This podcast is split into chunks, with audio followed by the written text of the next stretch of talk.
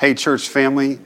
Uh, it is an honor to be with you this morning. I don't know how this whole experience has been for you, but um, these moments on Sundays, whenever you end up watching these videos, has turned into a moment that our family looks forward to. Uh, and it's a joy for me just knowing that each of us in our own timing on Sunday are going to gather around this video and worship our Lord together. And though we are separated and apart right now, it's a joy to think that we still get to rally around um, praising our Lord in, in this time. And so it's an honor for me to lead us in worship through the Word this morning.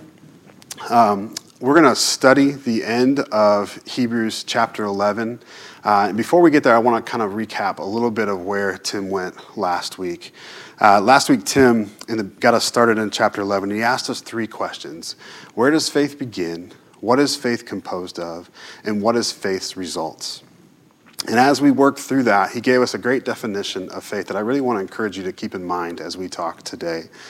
Based on A.W. Tozer's definition of faith, Tim said, Faith is whatever the soul gazes upon to fulfill our deepest hopes.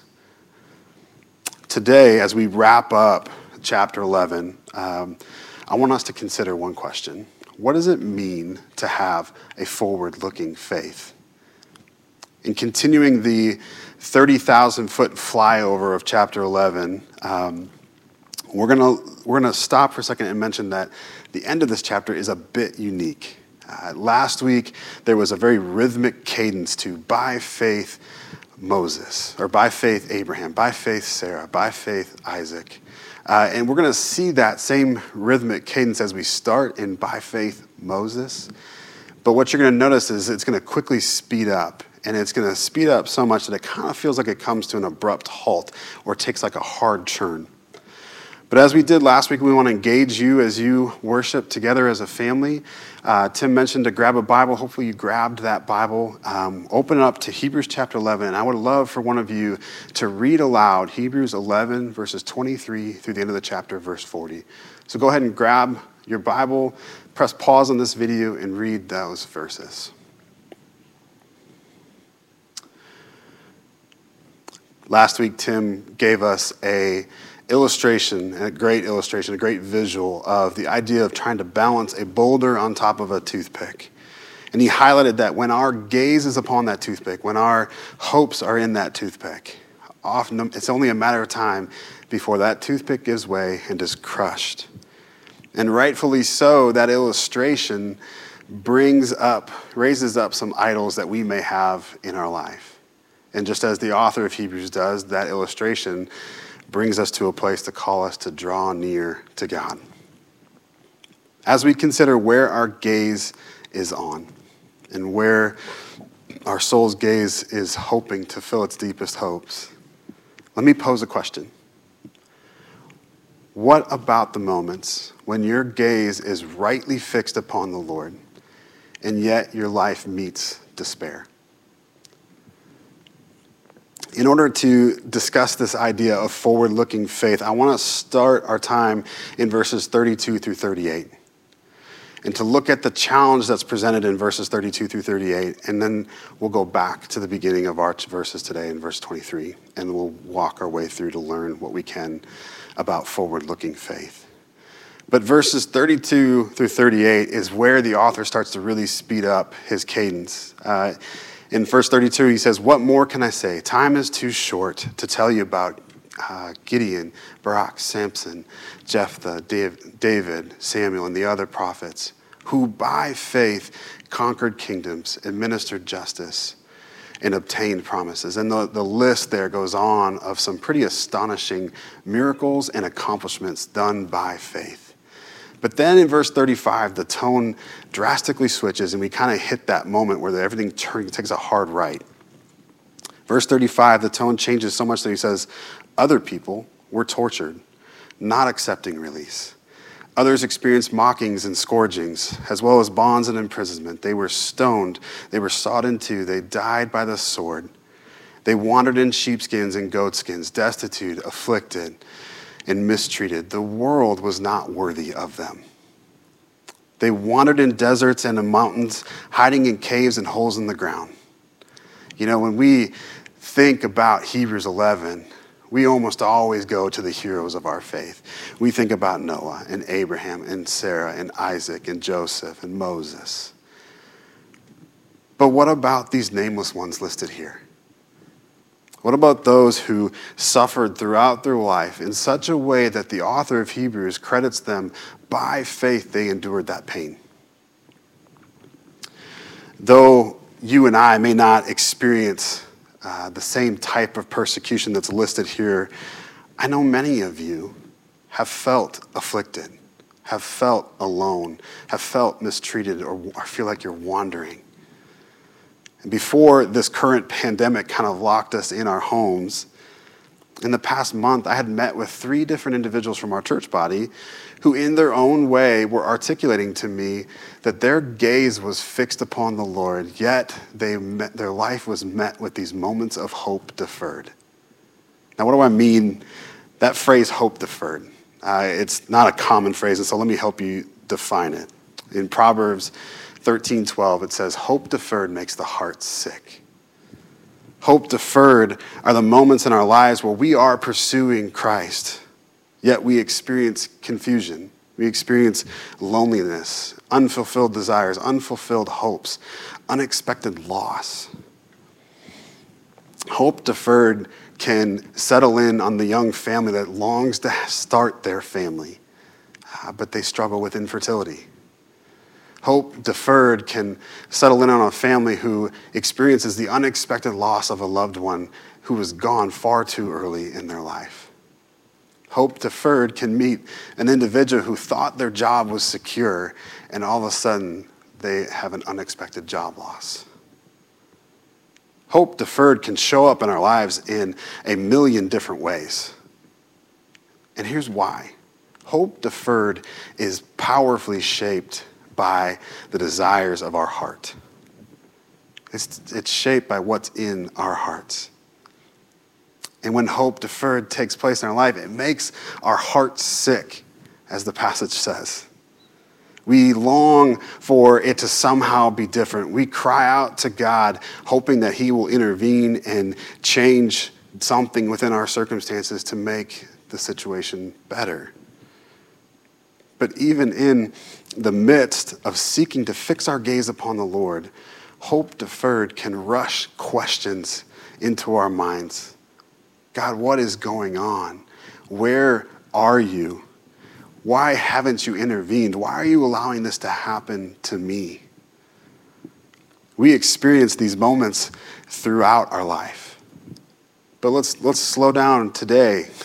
This current experience that we are in this pandemic in our community. No parent hoped that their seniors' last semester of high school would look like it does today, missing the opportunities and memories that come before graduation. No bride wanted their, their wedding plans to be forced to be put on hold or to be forced to limit the amount of loved ones that they can have come and celebrate their special day. No one in their golden years, with the time that they now have, extra time they have to spend time with their family and spend it investing in their grandkids, are now being forced to do that over FaceTime. You know, maybe you had a trip or an experience planned that now your best option is to utilize a free virtual tour on National Geographic's website. I want to make one thing really clear hope deferred in your life, when you experience it, it's not because of your wrongdoing. It's not because of some sinful behavior in your life. Hope deferred is part of living in a broken world. We can have our gaze squarely fixed upon the Lord and yet still experience hope deferred. And this is the moment where we need to fight for our faith.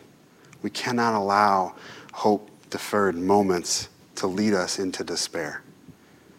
And I want to take the remainder of our time together to talk about how do we fight hope deferred moments in our life with God believing, forward looking faith.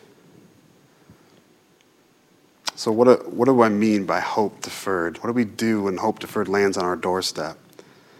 Let's take a moment to, to zero in on one of the characters that um, is listed in our passage today. Consider David. David's life has both extremes.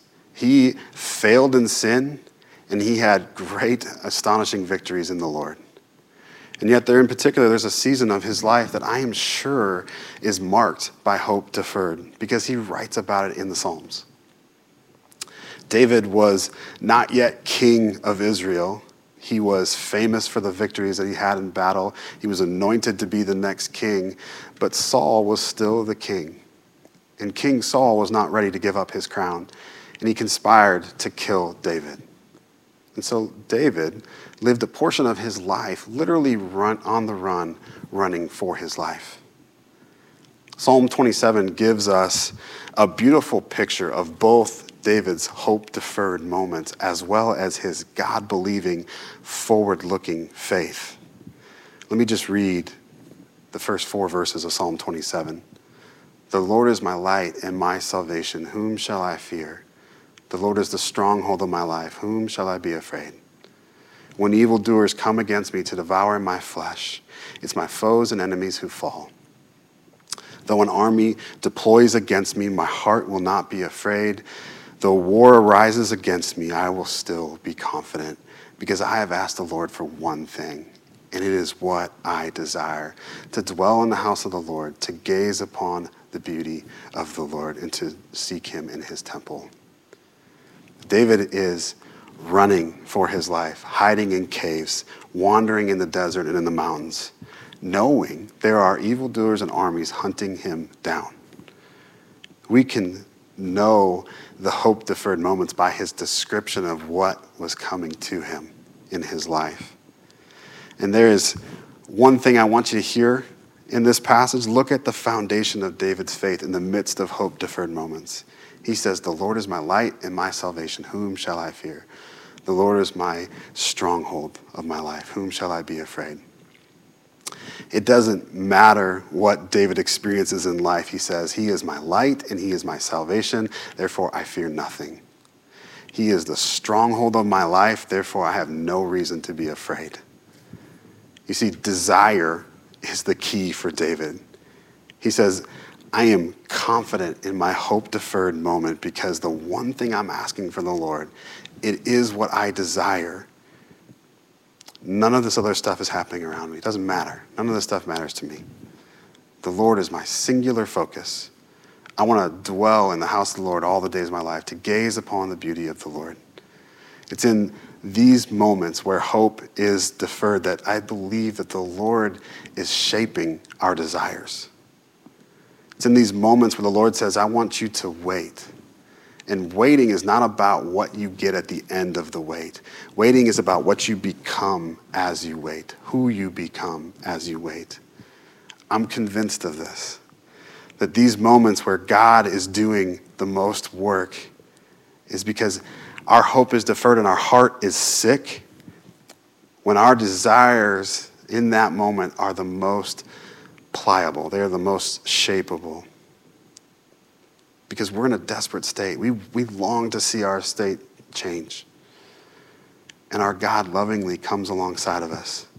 He guides us away from those other things, and He brings us to a place that our only desire is to seek Him.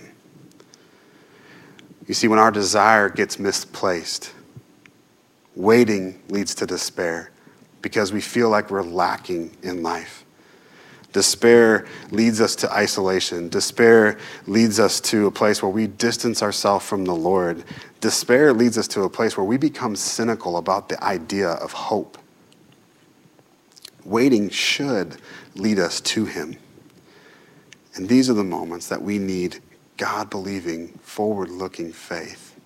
God believing, forward looking faith has four characteristics that I want to draw out of our passage. So if you would, come back to the beginning of, of Hebrews 11, verse 23. I want to look at four characteristics that you and I bring to the table when our experience, when we experience hope deferred. And these are our role in hope deferred moments. And because of that, they're my encouragement to you today. In verses 23 through 29, we look at the life of Moses and we see that God believing, forward looking faith is a choice. Moses' parents made a choice.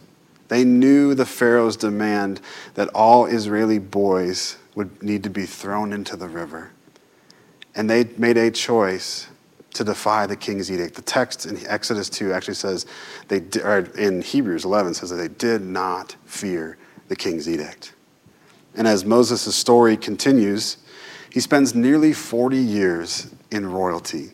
He spends 40 years as a part of Pharaoh's family. And it says, one day, in Exodus 2, it says, one day he went out to his people and he observed their forced labor. He observed their slavery. And Moses made a choice. He intervened. Moses made a choice. He deliberately rejected the wealth of, the comfort of Egyptian royalty in order to identify himself with God's people. The author of Hebrews brings his own interpretation of the text here in verse 26, and within it, we see Moses' forward looking faith. The author says, Moses considered reproach for the sake of Christ to be greater than the treasures of Egypt, and since he was looking ahead to the reward, Moses made a choice believing that God would ultimately he would ultimately receive a greater reward by identifying with God's people. The author continues in verse 27, highlighting that Moses preserved as one who sees him who is invisible. The reference there is to his stead, the steadfastness with which Moses held to God's purposes. And I think it's important to highlight in Exodus 2, when you read this passage, it doesn't give us any indication that Moses knew anything about what God's purposes were in the moment. Nonetheless, he held firm. And God meets him as he flees to Midian, and he meets him in the burning bush, and he reveals his plan. And because Moses held firm, he goes back and helps lead the Israelites out of Egypt. And we see the results of that God believing, forward looking faith in verses 28 and 29. Friends, a piece of encouragement for you here today. We have the same power and ability to choose to be people who are God believing and forward thinking in our faith, even when we don't understand what's going on. The second characteristic that we see, it comes in verse 30. It is God believing, forward looking faith requires obedience. God, believing faith believes God can do the impossible. Can you imagine for a moment what it was like for Joshua to come and inform his army the plan to take Jericho? Men, gather together. Here's the plan don't scale the walls, don't burn the gates. What we're going to do is for seven days, we're going to walk in silence around this city. And on the seventh day, we're going to do it seven times. And then we're going to gather all our ram's horns and we're going to blow them. We're going to yell as loud as we can. And the walls are going to come down and the city's going to be ours for the taking. Obedience to the task that seems absurd is an act of faith. Forward looking faith requires that same type of obedience. You know, obedience to a powerful God was not a big stretch for the Israelites in this time. But, brothers and sisters, for us today, forward looking faith means there will be times that our obedience to the task, no matter how absurd it seems, is going to require faith that God can do the impossible. Because none of it's going to make sense to us. The third characteristic that we see comes in verse 31 God believing forward looking faith requires belief. Rahab's faith is not directly mentioned in Joshua 2, but Rahab's faith is expressed in her actions. Rahab defies her king. She lies to her king about the spies because of what she's heard about the God of Israel, and she believes those things to be true. Though she had never seen the power of God firsthand, she believes it and she hides the spies. And subsequently, because she hid the spies, the Lord shows favor on her family.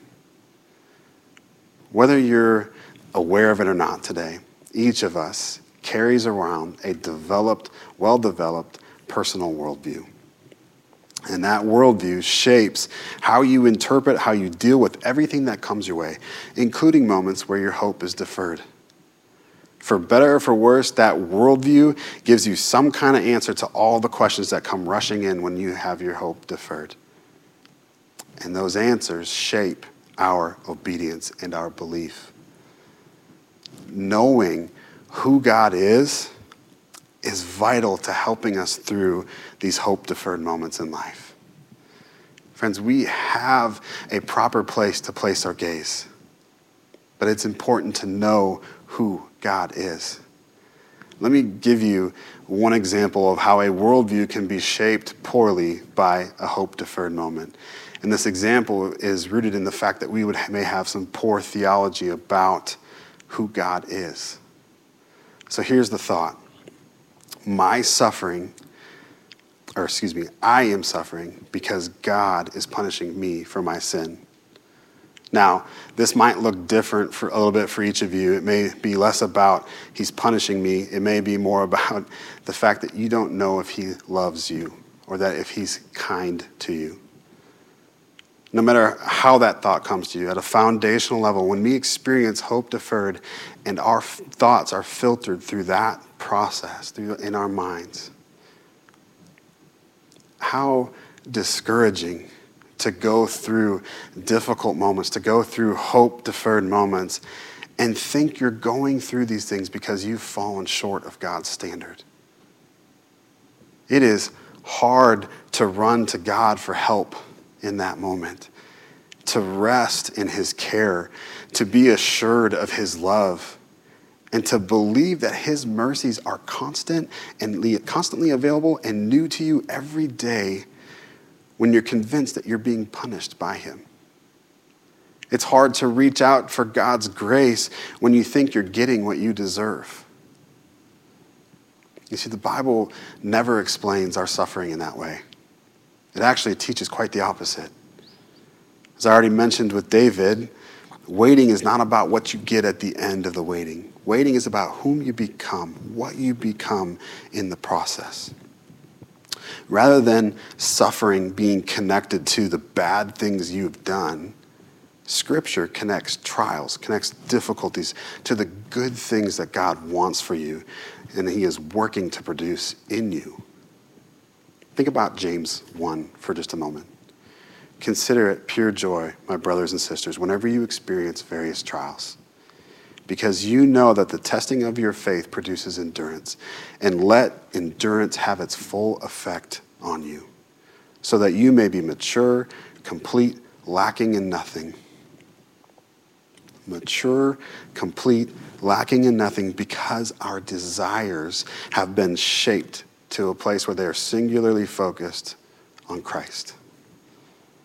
Friends, belief, knowing who God is, is vital to the work that the Lord desires to complete in those moments where you experience hope deferred. The fourth characteristic is that we, God believing, forward looking faith requires trust. Take a look at verses 32 through 38. Of all the great accomplishments done by faith and all of those who suffered unjustly by faith, trust in a sovereign God is the unifying characteristic for the experiences of both groups. For us today, we, one experience that we often throws us into moments of hope deferred is when we find ourselves in a situation where we, are, we have lost control. You see, when we're not in control, we're not comfortable. And here's the truth I want you to hang on to in those moments. Every, for everything that's outside of our control, we can be absolutely sure that it is under the control of our Savior. Paul reminds us of this in Philippians 1. He says, I am sure of this, that he who began a good work in you will carry it on to completion the day of Christ. The Lord wants each of us to surrender our desire for control here. He wants us to trust him. Why? Because control and trust are complete opposites when it comes to our desires. The Lord wants us to trust that He who began the good work will carry it on to completion. Let me use another scripture to say it in a different way. Proverbs 3, verses 5 and 6. Trust in the Lord with all of your heart, and do not rely on your own understandings. In all your ways, know him, and he will make your paths straight. When trusting in God's sovereignty, our hope deferred moments can be the exact tool that the Savior uses to produce great things in us and through us. Great things that you and I cannot do in our own strength. So, God believing, forward looking faith is a choice. It, requires obedience, it requires belief, and it requires trust. You see, God believing, forward looking faith requires us to bring those characteristics to the table so that the Lord can do his work in the midst of hope deferred moments. The author of Hebrews closes this section of the passage, um, and it really covers his defense here, covers Hebrews 10 and 11. But he closes this by saying, All of these were approved through their faith, but they did not receive what was promised, since God had provided something better for us that they would not be made perfect without us. God has provided something better for us. Past and present believers, generations of believers, are bound together in God's purpose. The author here is explaining to New Testament Hebrew believers who are struggling, who need encouragement, who have been persecuted. And he's explaining to them that this is no longer about the fulfillment of a promised land, but it's about the fulfillment of a promised eternity. You are, if you're sitting at home right now, um, maybe you are not a Christian or you're unsure of what I mean by a promised eternity. Please reach out to our church staff. We would love to talk with you further about this. You see, we believe that there is a hope that is absolutely not deferred. There is a hope of a man who came to seek and save the lost. A man who was a man of sorrows and he was acquainted with our grief. He was despised, he was crushed, he was pierced for our transgressions and our wickedness. We have a great hope in Jesus Christ. Jesus, the one who died a sacrificial death for our sins and who was raised again to life and now is seated at the right hand of God, interceding on our behalf. And we would love nothing more than the opportunity to talk to you about that hope.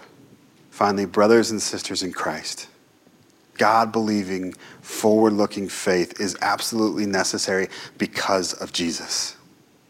Paul David Tripp says it this way Hope of redemption is not just reserved for eternity, but it is a real, living, present hope. This hope is rooted in the fact that your Lord and Savior Jesus Christ is in you, He is with you, and He is right here with, for you right now.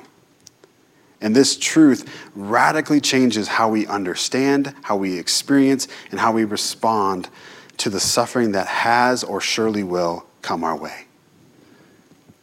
You, look at these characters and pick any character in Hebrews chapter 11 and what they saw was but a mere shadow of what you and I get to see in completion.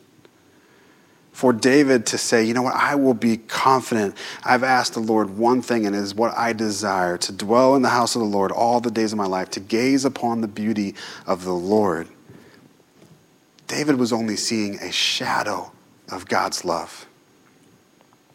You and I, we see the full extent of God's love and what he did on the cross. You and I see the full extent of God's power and what he did in the resurrection and what that means for you and I in the midst of our hope deferred moments is that we can trust that it is not, we're not going through that because God is not saying, I don't care enough for you. He's, we know that it's not because he doesn't love us enough. Because we know Jesus we know His love, we know His care, and that this hope deferred moment that we're experiencing right now has got to be because He has a greater plan to accomplish in me or through me. And we can give up everything. We can give up everything because our reward is greater. greater. We get Him, we get eternity. And as we close today, over the next weeks and months, as hope deferred lands on your doorstep, will you remind yourself of this truth? Hope of redemption is not just reserved for eternity, it is a real, living, and present hope available for, to you in Jesus Christ today. Choose to have a God believing, forward looking faith. Because when you do, you can find rest for your heart in the fact that we have a Savior that has everything under his control. Let me pray for us as we close. Father, God, we thank you, Lord, for the truth of your word. We thank you, God, for Lord Jesus and his saving work on the cross. Father, as difficult moments come upon us, Lord, I just pray for our church body that we would choose to have faith. Lord, that we would choose to trust in your sovereignty God, knowing that you are completing a good work within us, that you love us, that you care for us. Father, I just take a moment to pray for our leaders nationally and locally as they lead us through this crisis. God, and I pray for all of those in the medical field that are expending themselves on so many levels, caring for those who are sick. Lord, would you uplift their spirits? Would you give them strength? Would you give them wisdom as they treat those in need? And Father, I just pray for our community. God, would we see you work in mighty ways, drawing our community towards you in these moments? Lord, we pray these things in our Savior's great name. Amen. As we close our time in worship this morning, um, I want to encourage you to stick around because there's a message from Tim Fritzen at the end of this video, uh, and it's a video that he wants you, a portion that he wants you all to hear. But let's worship right now. Let's sing the song Jesus, What a Savior. And would you just make this your heart's cry today? I've never known a love like yours. Amen. Have a great week.